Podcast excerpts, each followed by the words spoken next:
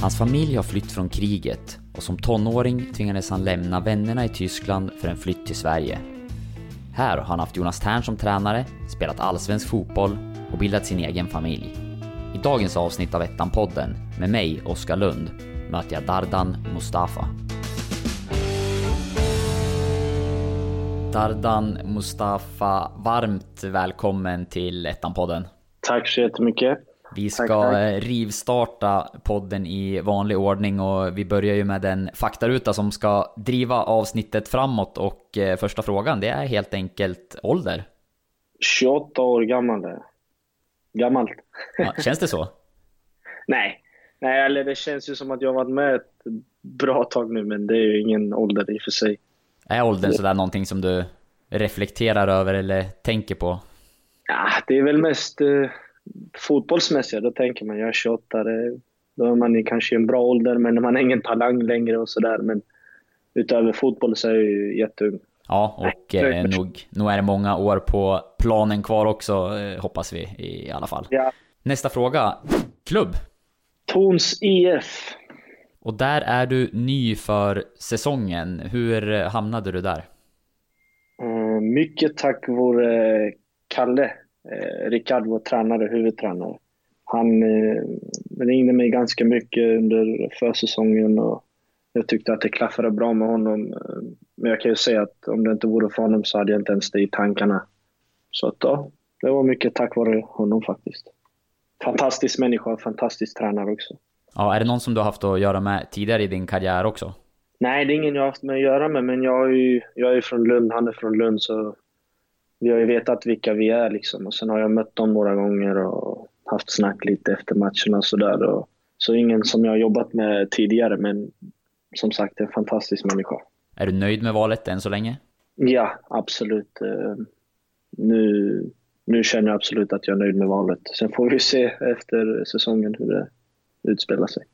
Ja, vi ska säga det att när du och jag spelar in eh, det här avsnittet så ligger ni på en eh, femte plats i tabellen tror jag och eh, kommer närmast från en kryssmatch mot Eskils minne. Men eh, avsnittet kommer ju släppas lite senare. Är, är du nöjd med den starten, de första 11 matcherna som ni har haft med, med Torn? Absolut. Alltså vi har ju, med tanke på vilken bra trupp vi har, så har vi ju sagt att vi ska vara med toppen. Så vi börjar ju riktigt bra. Så vi, vi är inte nöjda med kryssen i alla fall. Så pass bra är vi så att eh, just matchen igår mot Eskilsminne var väl eh, inte bland våra bästa. Eh, Men det är bara några poäng, två, tre poäng upp till kvalplats så att det är mycket att spela för. Mm, vi ska följa er med intresse under resten av säsongen såklart. Vi går vidare i faktarutan och då undrar jag över eh, sysselsättning.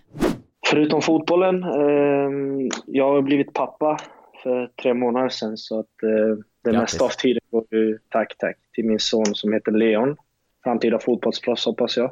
Eh, sen så har jag även eh, blivit ny ägare till eh, ett stort solarium i Lomma för inte så länge sedan så att det är fullt upp.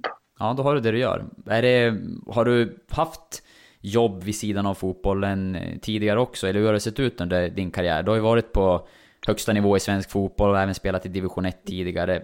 Hur har ditt livspussel Alltså, sett ut förut? Jag har ju, när jag spelade i Gävle i Allsvenskan, det, det var ju heltidsjobb. Eh, där jobbade jag ingenting. Även i Göteborg när jag var i ÖIS hade jag också ett heltidskontrakt, ett bra kontrakt. Eh, sen i Åtvid hade också ett bra kontrakt, men där tränade vi tre på eftermiddagen så där kände jag mer att det var mycket fritid. Och då jobbade jag på en skola som eh, fotbollsinstruktör. Ehm, och här i Lund så har jag även ett jobb som eh, koordinator, slags koordinator på ett institut på universitetet. Så att, eh, nej, jag fyller igång med jobbet också. Ja, då har, du, då har du det du gör med jobb, solarium, pappaliv och, och fotbollen. Ja, ja, som sagt, det, det är inte mycket ledig tid där. Hur, eh, att bli pappa då? Det är en, eh, såklart en väldigt stor händelse i livet. Hur, eh, hur har det varit och hur har det påverkat dig? Ehm, Det har varit det bästa jag varit med om kan jag säga. Ehm, Han är fantastisk. Eh, Nu har vi förmodligen haft tur eftersom han är väldigt lugn och fin de här tre månaderna. jämfört med andra som säger att de knappt får sova någonting. Men nej, det har varit en positiv omställning. Eh, verkligen fantastiskt. Ja, härligt att höra och eh, återigen stort eh, grattis. Vi får lägga det namnet på minnet då helt enkelt för, ja, för framtiden. Ja, det hoppas jag. Mm. Eh, vi går vidare och tittar på, på din karriär och det du har varit med om, så ska du få lista ditt eh, bästa fotbollsminne.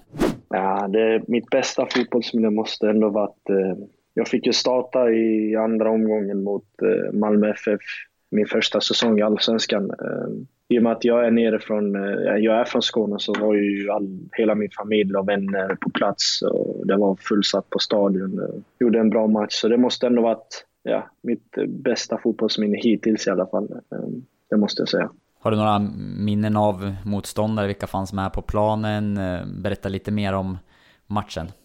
Ja, alltså då hade ju MFF ett riktigt bra lag. Eh, bland annat Simon Tern som jag har spelat med mycket i Värnamo. Eh, Emil Forsberg, Marcus Rosenberg, eh, Ricardinho på vänsterbacken som var väldigt fin mittbackarna kommer jag inte riktigt ihåg. Men nej, det var väldigt fina spelare på plan. Det var det. Det gick ändå bra. Vi var med i matchen ganska länge. Jag tror de vann med 1-0 om jag inte är helt fel ute.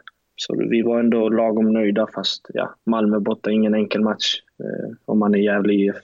Nej, så är det och svaret på den där frågan leder oss faktiskt lite grann in, eventuellt åtminstone, på, på nästa fråga i faktarutan. För det är ja. en bästa spelaren som du mött. Och du nämnde ju några riktigt fina namn där. Alltså, bästa spelaren som jag mött? Ja, det måste nog vara Emil Forsberg. Han var väldigt fin. Eh, han, hade ju, han var i väldigt fin form det året. Det var, jag tror det var innan han stack utomlands, eller året innan. Men han var jättefin. Sen eh, finns det ju bästa spelaren jag har spelat med kanske. Det är Dio Williams. Han var ju fantastisk. Eh, även Simon Lundevall som var otrolig på träningarna. Som jag inte har mött utan jag har ju spelat i samma lag. Eh, så det är fantastiska spelare. Mm, härligt. Som Sundsvallsbo så gillar man ju svaret Emil Forsberg såklart. Du får ett litet extra plus i, i podden här. Ja, vad schysst. Ja. Du, och mm. bästa spelare som du spelat med, det, det, det, svarade du ju på där också. Vad, de, av de här spelarna som du nämner, finns det någonting som... Mm vad ska jag säga, som binder ihop dem? Är det någon egenskap som du tycker sådär, ja, ja håller extra högt alltså som det, fotbollsspelare? Ja, det är bland annat alltså, tekniken och bollbehandlingen som de här spelarna har gemensamt.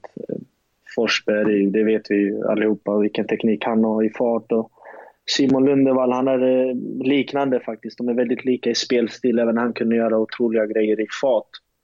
Ehm, samma sak med Dio Williams, det gick ju inte att ta bollen ifrån honom fast han var ganska så spinkig och smal. Så han var väldigt stark. Och, så det är väl framförallt tekniken, bollbehandlingen i fart och, ja, som utmärker de här spelarna. Skickliga fotbollsspelare allihopa, det kan vi konstatera. Nästa mm.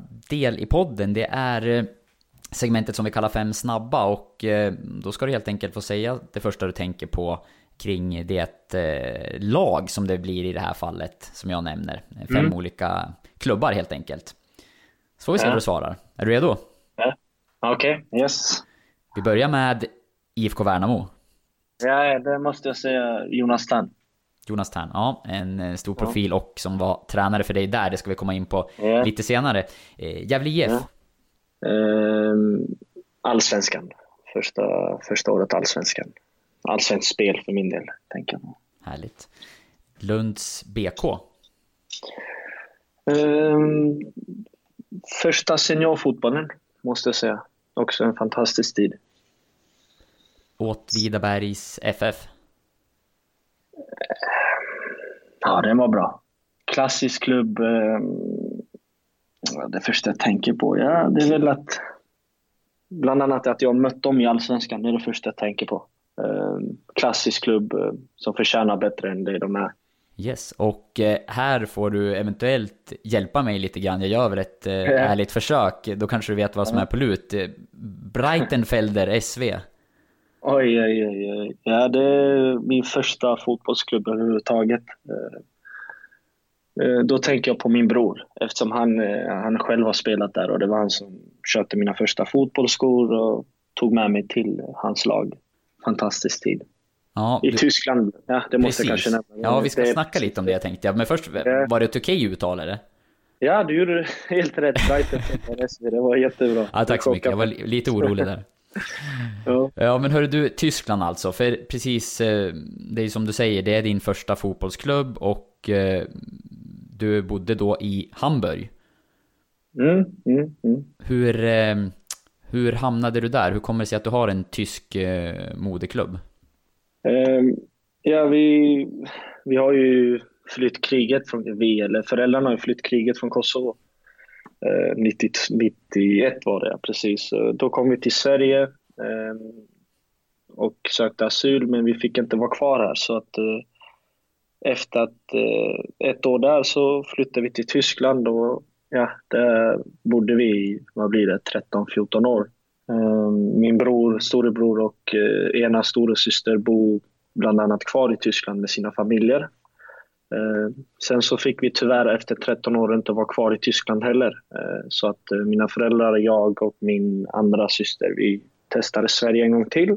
Och eh, två år senare fick vi, hade vi tur och fick vara kvar i Sverige. Så det är väl den historien framförallt, att vi flydde kriget och inte fick vara kvar i vissa länder. Det är inte så lätt att få uppehållstillstånd. Um, vilket ledde till att vi ja, bodde i Tyskland i massa år innan det blev Sverige. Och du var ju då ett, eh, ja men, du var barn, ett litet barn under den här tiden. Och hur, hur upplevde du det som eh, ni som familj tillsammans var med om under de där åren? Alltså, jag har ju, pappa har ju berättat så mycket att uh, det var ju hemskt när jag var, jag var ju knappt några månader gammal liksom. Det var snö ute och vi fick gömma oss i bussar. Min mamma fick hålla två barn i handen och hoppa ur och det ena och det andra. Så det var väldigt mycket historier som jag inte kom ihåg i och med att jag var så liten. Eh, däremot, när vi flyttade från, från Tyskland till Sverige, det var ju det var inte så roligt ju. Ehm, jag var 13 år och hade alla mina kompisar kvar i Tyskland. Och kom ihåg att eh, föräldrarna sa att vi bara ska hälsa på min mormor som bodde i Sverige då. Um, men ja, då hade det gått en månad och jag undrade när vi skulle hem och längtade hem. Och då sa de bara att vi, inte, vi kommer flytta hit och vi får inte åka tillbaka till Tyskland mer. Så det var ju, det var ju, jag var ju väldigt ledsen då under den perioden där. Um, så det tog mig en ganska bra tid innan jag kom in i det. Så det, var, det är väl det mesta jag kommer ihåg av den tiden där. Hur var den delen då, att eh, komma till ett eh, ja, men, nytt land i den åldern och med kompisar och som du säger såklart ledsen över att lämna ja. dina vänner men att hitta nya och, komma in i ett, i ett nytt samhälle. Hur, hur var det mm. för din del? Alltså det var ju... Jag, jag är väldigt social av mig så jag hade ju massor med kompisar i Tyskland och fotboll även där. Och, så det var ju väldigt tråkigt. Eh, Sen så flyttade vi till ett ställe som heter Hova Eh, i Sverige första året där. Och det är en liten by, så att det var ju en omställning bara det för mig. Det fanns inte så mycket att göra, men jag, som sagt, i och med att jag är så social så lärde jag känna nya vänner ganska så fort. Sen kom jag igång med fotbollen där med, så att det rullade på ganska snabbt där faktiskt. Och jag lärde mig språket efter eh, ett, två år också, så att det gick väldigt fort. Ehm, nej, men det, det är klart det är tråkigt. I den åldern har man ju, är man ju bara ett barn och leker mycket och träffar vänner. Så det var ju väl det som var det jobbigaste, den omställningen. Dina föräldrar då som, som verkligen fick ja, bryta upp och lämna sitt liv. Hur, har du pratat mycket med dem förresten om det som hände då och deras, deras flykt? Och... Ja, alltså de har ju båda två ju varit med mycket. Ehm, så att eh, det är mycket att tacka dem för allt jag har idag. Men eh, nej, vi, hade ju, vi hade ju två restauranger i Tyskland vid den tiden. Så att, eh, det var ju också extra jobbigt för dem i och med att det har gått så bra. Och sen helt plötsligt inte få ha kvar dem och hela den omställningen. Och vi hade ju det ändå bra ställt i Tyskland när det gäller ekonomiskt.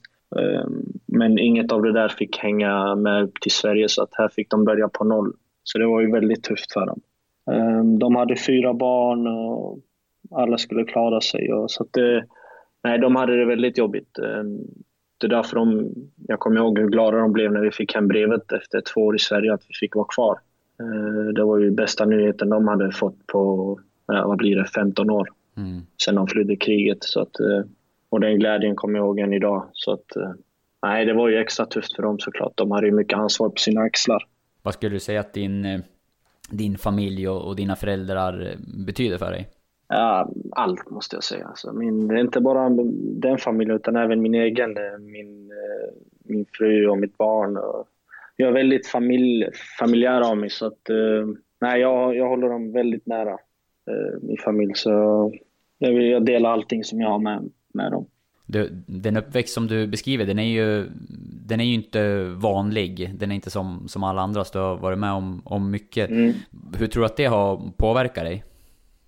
Bara positivt måste jag säga, tror jag. Um, jag har varit med mycket och har lärt mig mycket och träffat så mycket olika människor så att jag tror jag har anpassat mig, eller lärt mig av alla delar. Ehm, lärt mig mycket under den här perioden, så jag tror det, det speglar den jag är idag skulle jag vilja säga. Ja, vi ska gå vidare lite på den eh, resan som eh, flytten till Sverige innebar för dig fotbollsmässigt också. Ehm, mm, mm. Du bytte klubb och du hamnade sen i IFK Värnamo och eh, träffade på Jonas Tern som du nämnde tidigare, det första som du ja. kom att tänka på när du tänkte på Värnamo. Kan du berätta ja. lite grann om eh, tiden i IFK Värnamo? Uh, det, det måste väl ändå vara mitt bland de bästa fotbollsminnen tror jag. Um, vi, var, vi hade ju Jonas Stern, Jonny Gustafsson. Eh, han var, Jonas var ju lite som en pappa för mig vid den tiden. Jag visste inte hur stor han var eller vart han har spelat eller sådär eh, förrän efter. Jag var ganska ung så jag hade inte någon aning. Men eh, han gjorde väldigt mycket. Eh, både ekonomiskt hjälpte till och allt från att hämta mig hemma till att köra mig tillbaka till träningar och mycket. Han gjorde väldigt mycket. Så att han är väldigt omtyckt, inte bara från mig utan alla som känner honom. Sen eh, framförallt är han en fantastisk tränare. Eh, man, man ser ju spelarna som... Det laget vi hade då i T15 tror jag. Vi var ju bäst i Sverige. Eh, vi spelade en serie med två, tre år äldre och vann de där serierna och vi vann massa kupper och ja, Vi hade Viktor Claesson som spelade utomlands, Simon Tern, Baffo, Loret Sadiko som spelade i Turkiet och Nej, vi hade, man ser ju att de flesta spelarna har lyckats där, ja, som han hade. Rätt otroligt faktiskt när man eh, tittar lite närmare på eh, de spelare som har fostrats i Värnamo. Jag, vet, jag skrev själv en artikel här före sommaruppehållet om eh, de spelarna som var med när Värnamo tog steget upp från division 1 till superettan ja, senast. Och hur många där precis. som har blivit ja, spelare verkligen på högsta nivå. Det, det är ju de namnen precis. du nämner och, och ytterligare några till. Ja, precis. Att jag hade ju lite otur att jag flyttade just det året. Eh, vi, vad var vi? var knappt 15 men vi skulle ändå få upp i TA-laget där. Och just det året eh, fick pappa ett väldigt bra jobb i Malmö så att eh, vi var tvungna att flytta därifrån. Så det var ju inte så kul just den flytten med tanke på vad som kanske hade kunnat hända om jag hade varit kvar i hans lag även när vi gick upp där till A-laget.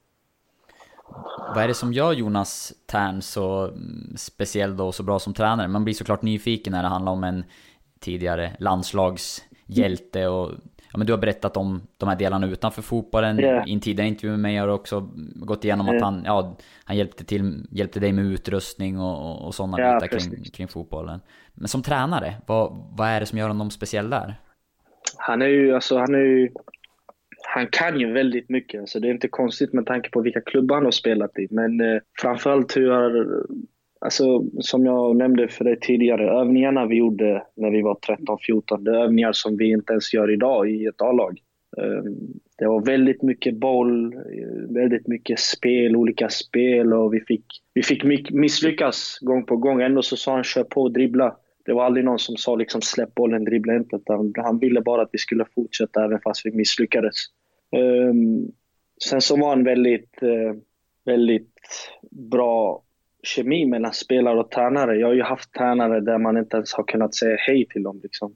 Ehm, och känner att eh, man inte kan växla ett ord med dem. Men han däremot var mer att han var, han var som en kompis för oss men ändå visste vi när vi skulle visa den respekten som han behöver ha. När vi, var tvungna att lyssna liksom. Det, så han var väldigt, han brydde sig väldigt mycket om alla oss. Liksom. Så att, eh, då lär man sig mycket mer. Jag, framf jag, jag, tycker att man ska vara så som en tränare, lite mer som han, en, en gammalmodig, gammaldags tränare.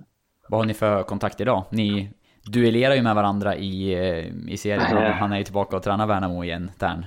Ja, precis. Nej, jag mötte ju han, jag mötte han förra året med OFF, så vi snackade ju där en del. och han eh, undrar och frågar hur det är min familj och pappa som han också känner. Så att, eh, nej, vi snackar ju när vi väl ses. Ehm, är, han har också väldigt mycket att göra. Han har ju massa sina egna grejer. Men nej, det blir ju mycket snack när vi väl möter varandra och sådär.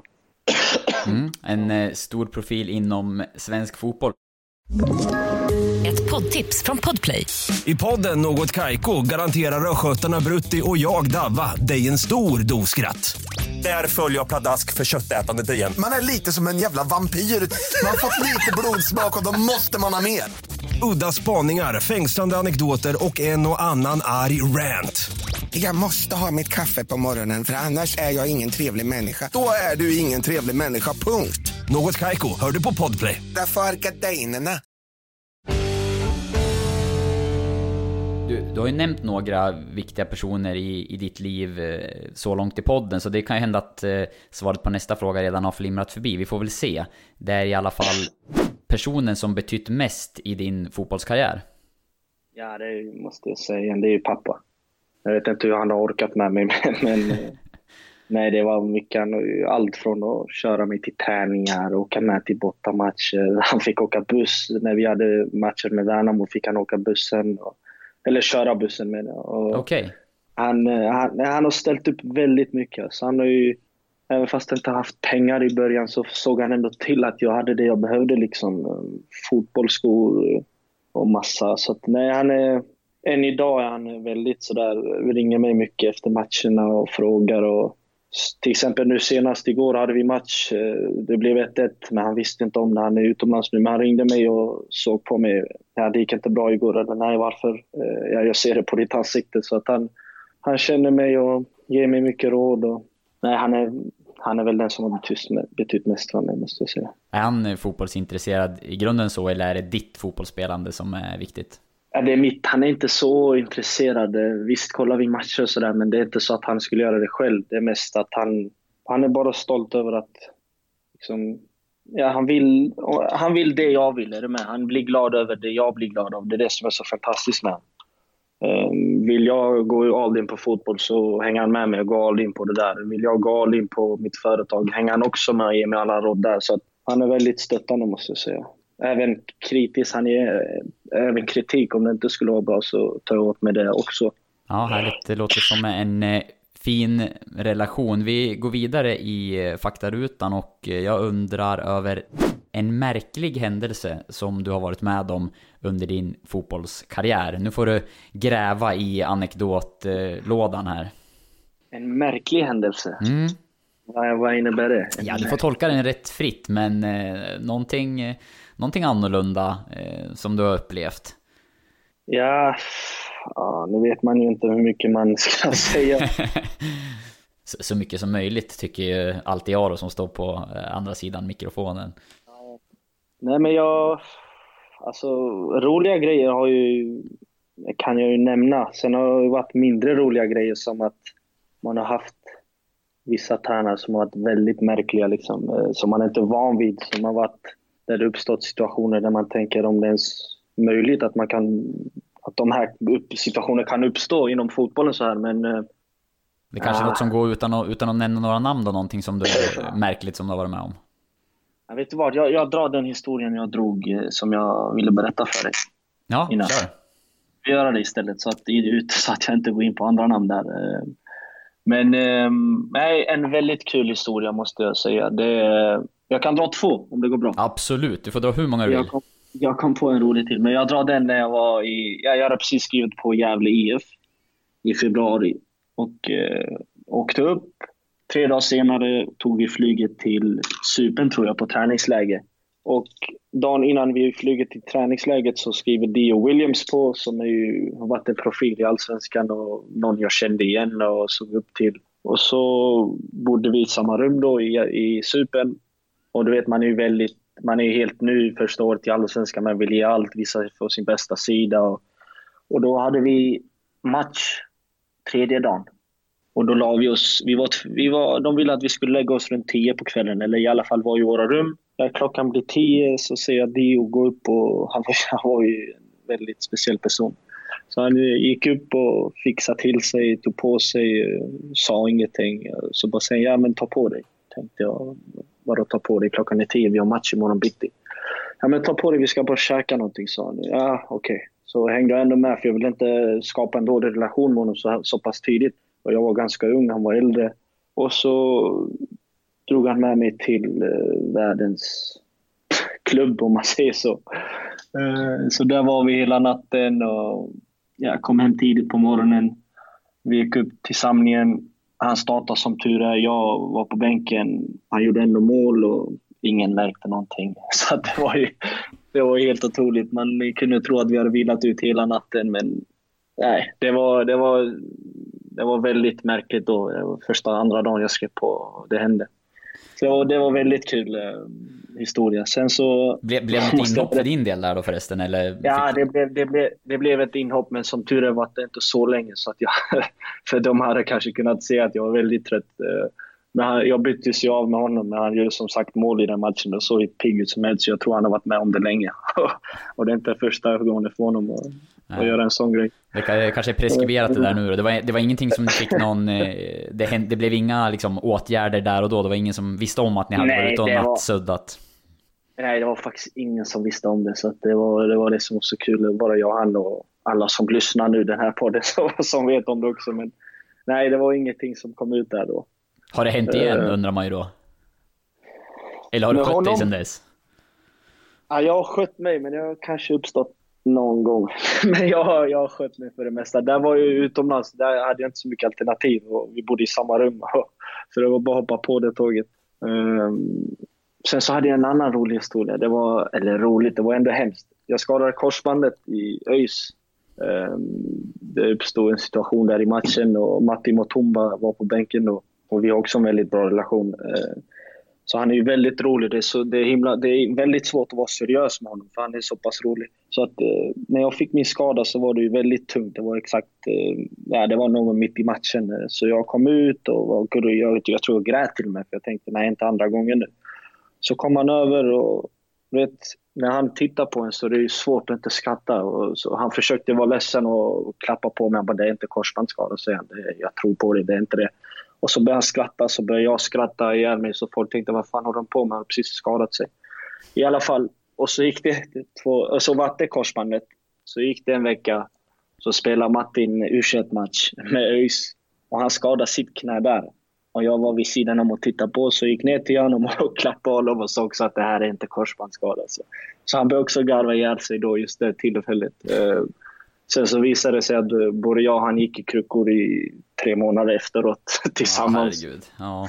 Ja, det, var, ja, det var hemskt, men då, han är också en väldigt rolig och stor profil och mycket. Och, nej, så jag kommer ihåg, vi var ju vissa kvällar var vi ute och gick ut på en klubb i Göteborg, båda två med kryckor. Och det såg ju, jag vet inte vad folk tänkte när de såg oss stå där.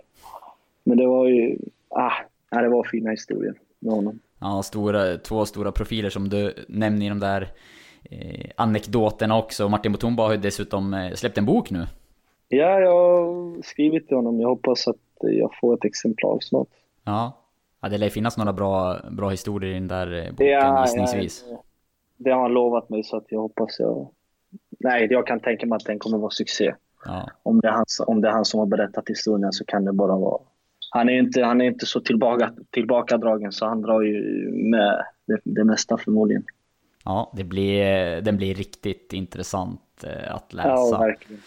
verkligen. Vi, vi hoppar vidare och eh, jag undrar när du mådde som bäst? Under fotbollen menar du? Det, du får tolka den hur du vill, så det är egentligen i livet ja. först och främst. I livet först och främst mår jag som bäst nu skulle jag vilja säga. Vad härligt. Ja, det måste jag säga. Alltså, med mitt barn och det känns som att jag har fått allt det jag har drömt om. Liksom en fin familj, min son och min familj nära mig här i Skåne. Och det, är väl, det är väl bara fotboll på elitnivå som skulle saknas för att det skulle vara fullbordat. Men jag mår ändå som bäst nu skulle jag vilja säga. Ja, skönt att kunna svara så på, på den frågan, att man mår som bäst här och nu. du, du bor ju som du säger nära din familj nu och eh, är i, är i Sverige och spelar fotboll. Men jag vet ju att det fanns utlandsintresse för dig i vintras. Hur nära var det att det blev ett annat äventyr den här säsongen? Det var väldigt nära. Eh, det var väldigt nära. Jag hade, jag hade faktiskt till och med ett flyg bokat eh, som ställdes in två gånger på grund av corona. Så att, nej, det var väldigt nära. Så det var ju jag vet inte om jag ska säga att det tog hårt på mig, men i och med att jag blev pappa också, visst, eller hon var gravid och vi visste att han var på väg. Men eh, nej, det var tråkigt. Det var tråkigt. Ja, man blir ju såklart eh, nyfiken och undrar vad var det för utlandsäventyr som du var på väg till? Ah, det vill jag inte säga. Det kan jag inte säga, tyvärr. Är det någonting som kan bli aktuellt igen? Ja, alltså det ska mycket till för att jag ska...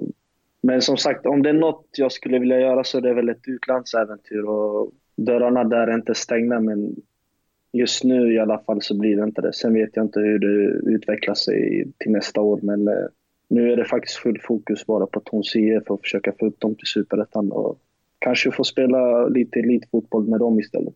Går det att säga någonting om vad det var för typ av äventyr? Var det ett eh, häftigt land, en udda upplevelse, ett eh, ekonomiskt jättebra avtal eller sportsligt hög nivå? Vad var det framförallt som lockade med det som var nära att bli klart?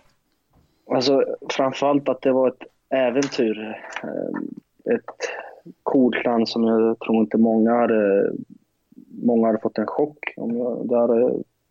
Men eh, även bra ekonomiskt såklart det mesta, är, det mesta är ju nästan bättre ekonomiskt än i Sverige, får man ju säga. Ehm, men framförallt ett äventyr. Ehm, jag, är, jag är i den åldern så att jag inte jag har inga drömmar om att spela i Premier League eller Tyskland och sådär. Men det är ett äventyr som skulle passa mig och min familj bra. Ehm, ett skönt land, eh, varmt land framförallt. nej, men det är mer åt det hållet.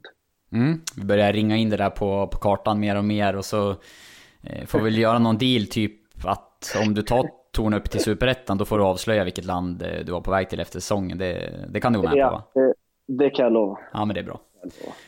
Vi, eh, vi går vidare till nästa fråga och den blir eh, lite mer negativt laddad. För det jag undrar nu är, då mådde du som sämst? Jag mådde som sämst, det måste ju det är ju två tillfällen. Eh, det är ju när jag skadade mitt korsband fyra dagar, fem dagar efter att jag varit i Malmö och spelat en match. Det gick bra och jag träffade deras eh, scoutchef på middag och allting såg, såg ut som att det var på väg att hända. Och, ja, fyra dagar senare skadade jag korsbandet, så det var ju väldigt tufft. Eh, I och med att jag hade, i den åldern hade jag drömmar om att spela i Malmö och ta mig dit. Och, nej, så det, det var ju första händelsen som var väldigt... Sen det andra är ju också korsbandsskada i ÖIS. Det var ju också väldigt opassande. Jag fick, eh, efter två säsonger i Gävle där jag fick... Ja, jag var inblandad i alla matcher som vi hade i Allsvenskan. Om det var vissa från start, men jag hoppade ändå ganska tidigt in i alla matcher. Men jag var ändå 21 år och jag var kanske inte så... I efterhand borde jag kanske varit kvar det år, tredje året med, men jag ville ändå... Jag ville mer jag var inte nöjd med att liksom få hoppa in varje match. Eh, då tänkte jag att det var ett bra steg att ta ÖIS och göra en bra säsong där och sen ta steget vidare. Men ja, en kort tid efter jag skrev på det skadade jag korsbandet så det, det var ju broms i min fotbollskarriär. Ja, två... Där, där... Ja, fortsätt du. Ja, där bodde jag själv också i Göteborg när, när det hände. Så att, eh, nej, det var mycket mörka tider under den perioden. Ja, jag förstår. Det är två, två tunga skador såklart. Vad, hur yttrar det sig då för din del när du, när du mådde dåligt där, till exempel efter knäskadan i, i Örgryte? Vad, stannar man inne i sin lägenhet eh, eller vad, hur, vad gjorde du under alltså, den tiden? Ja, det var ju, alltså jag var ju, jag hade inte ens lust att göra saker eh, faktiskt. Eh, det var mest att jag höll mig för mig själv. Men eh, sen hade ju turen då att eh, Motumba var där under den perioden så han bodde ju hemma hos mig ett tag också och spenderade mycket tid med honom. Och men annars så, nej, vänner hade svårt, svårt att få tag på mig under den perioden och familjen var orolig för att de märkte att jag inte mådde bra. Och, nej, det var ju, jag var ju ändå ganska ung och all, all min tid, alla mina tankar var ju bara på fotbollen under den perioden. Så det var ju, jag ville väldigt mycket, jag ville verkligen eh, lyckas. Eh, så att det var väldigt tungt när det hände eh, andra gången. Så att, eh, nej, jag, som, som sagt, jag stängde in mig ganska mycket. För det mesta hemma i min lägenhet och jag vet inte ens vad jag gjorde då, hur jag fick tiden att gå, men det var väldigt mörka tider. Du tog ju ändå igenom det där. Vad var nycklarna till det? Du nämner Martin Mutumba som var ett stöd som du hade där på plats i Göteborg. Var, var det andra saker som du, eller personer, som hjälpte dig eller som du använde dig av för att eh, komma igenom en tung period? Alltså personer, det är, det är klart mina närmaste, men det var ju framförallt att jag på något sätt gav jag inte upp drömmen eh, om att lyckas ändå. Eh, jag, hade min, jag är väldigt envis så jag tänkte fan, jag bara tar mig igenom det här och så är allting som att det aldrig har hänt igen efter några månader. Så det var väl framförallt att jag ville lyckas igen och ge det en ärlig chans som gjorde att jag tog tag i min rehab ordentligt och eh, hoppades bara på att det skulle bli bra till slut. Jag var inte riktigt eh, redo att ge upp min dröm under den tiden. Så det var väl mest att jag, ja, som sagt, jag älskar fotboll för mycket för att liksom inte ta tag i det. Starkt, du tog dig tillbaka och eh, är i allra högsta grad på eh, planen och levererar nu igen. Om du blickar framåt, Eh, så mm. är sista frågan i den här faktarutan, där ser du dig själv om fem år? Om, om fem år? Eh, då ser jag mig själv eh, bo i Dubai med min familj och spela fotboll på en lagom nivå. Det hade varit något. Ja, det är... Det är ett eh, äventyr eh, som heter duga. Vad, vad är liksom dina framtidsmål och drömmar om du, om du blickar framåt? Eh, det där är ett scenario. Vad, vad vill du uppleva och eh, uppnå om man, om man börjar med fotbollen de närmaste åren? Alltså med fotbollen så jag hoppas ju att jag får en chans att spela på elitnivå igen. Liksom. Jag vet ju själv hur det är att vara där på elitnivå. Man höjer sig ju automatiskt vissa procent jämfört med nu i och med att mycket mer krav och jag gillar den där pressen och publik och allt runt omkring. Så att, att liksom få se mig själv och få en chans att spela på en hög nivå där jag... Jag, inte, jag tänker inte så mycket på det ekonomiska utan framförallt att jag får bevisa för mig själv att jag fortfarande håller på den nivån. Um, så det är, väl, det är väl ett mål um, som jag har framförallt eh, för fotbollen. Att framförallt ett utlandsäventyr någonstans på en bra nivå. Mm. Om du tittar utanför fotbollen då finns det, nu har du ju företag och du, du är förälder mm. och sådär. är det några tydliga mål eller drömmar som finns där utanför fotbollsplanen? Alltså drömmar, jag, mina drömmar är ju att min familj ska må bra och mina föräldrar som är gamla, att de ska ha liksom massa fina år eh, kvar och att jag få fler barn och nej, men framförallt att alla som betyder någonting för mig runt omkring, att alla mår så pass bra så att jag själv kan njuta också. Um, ha det bra med ja, att företaget går bra och att jag som, som sagt framförallt att jag kan hjälpa alla de som jag har närmast mig så att jag ser att alla de mår bra så kan jag själv må bra också. Det är väl lite den drömmen jag har. Härligt. Vi eh, håller tummarna för att eh, de där drömmarna slår in. Önskar ett eh, stort lycka till resten av den här säsongen och säger stort tack, tack för att du ställde upp i, i podden. Tack själv. Väldigt kul. Tack också till er som lyssnat och så hoppas vi att ni fortsätter följa oss och i så fall så hörs vi igen längre fram. Du har lyssnat på en podcast från Expressen. Ansvarig utgivare är Klas Granström. Ett poddtips från Podplay. I podden Något Kaiko garanterar östgötarna Brutti och jag, Davva, dig en stor dos skratt. Där följer jag pladask för köttätandet igen. Man är lite som en jävla vampyr. Man har fått lite blodsmak och då måste man ha mer. Udda spaningar, fängslande anekdoter och en och annan arg rant. Jag måste ha mitt kaffe på morgonen för annars är jag ingen trevlig människa. Då är du ingen trevlig människa, punkt. Något Kaiko, hör du på Podplay. Därför är gardinerna.